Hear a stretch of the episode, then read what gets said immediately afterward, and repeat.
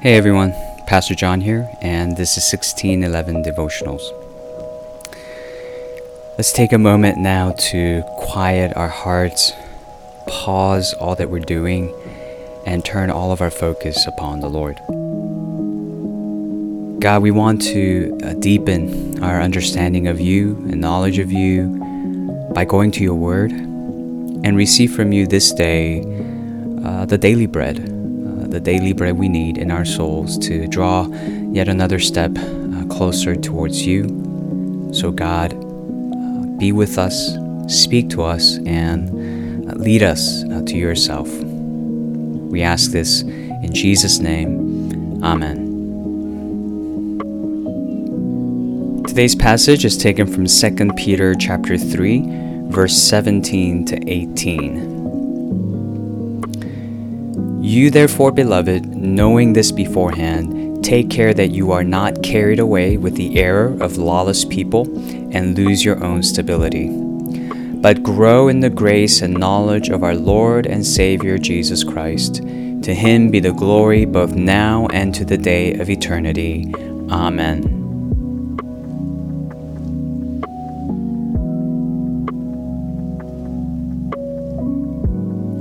There's a very uh, important and helpful charge that Peter is giving us here that's worth considering. Uh, it begins with the charge to take care and not be carried away. Uh, what might be something that could carry us away? It says the error of lawless people, and that's uh, a way of referring to people who do not uh, live according to God's law or live according to God's will, who do not know God, who live according to their own law and live as though they are their own master and commander. And that's that's a way to error. And it says, uh, living that way will make you lose your own stability. Uh, that means you live in a way where you're not quite sure what exactly is the right way to live, uh, living life becomes almost entirely reactionary, feelings driven, other people driven, but not driven by conviction or a sense of clarity as to what would please the Lord. Well, how do we know what would please the Lord? Verse 18 tells us very clearly, but grow in the grace and knowledge of our Lord and Savior Jesus Christ. Grow in the grace and knowledge of our Lord and Savior Jesus Christ. And that is to say, uh, there is more uh, learning of His will we can do. Uh, there's more growth in the knowledge that can take place as we study the scriptures, as we continue to worship, as we become discipled and counseled according to God's word.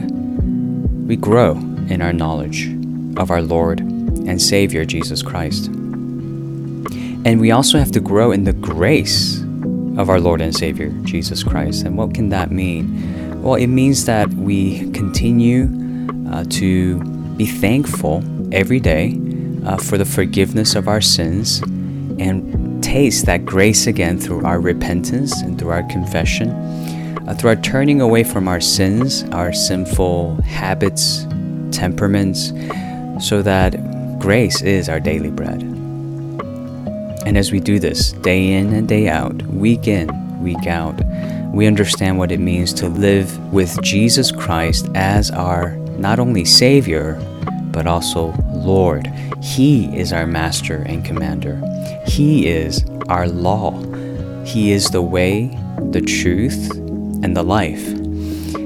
And so our lives would then not be defined by the errors of uh, lawless ways, not knowing God, the subjectivity of human opinions, uh, the relativity of cultural viewpoints, but anchored and grounded and rooted in the truth of Christ. And that's how we know we're living in a way that pleases the Lord. And as it says in the closing of this passage, Therefore, to God be the glory both now and to the day of eternity.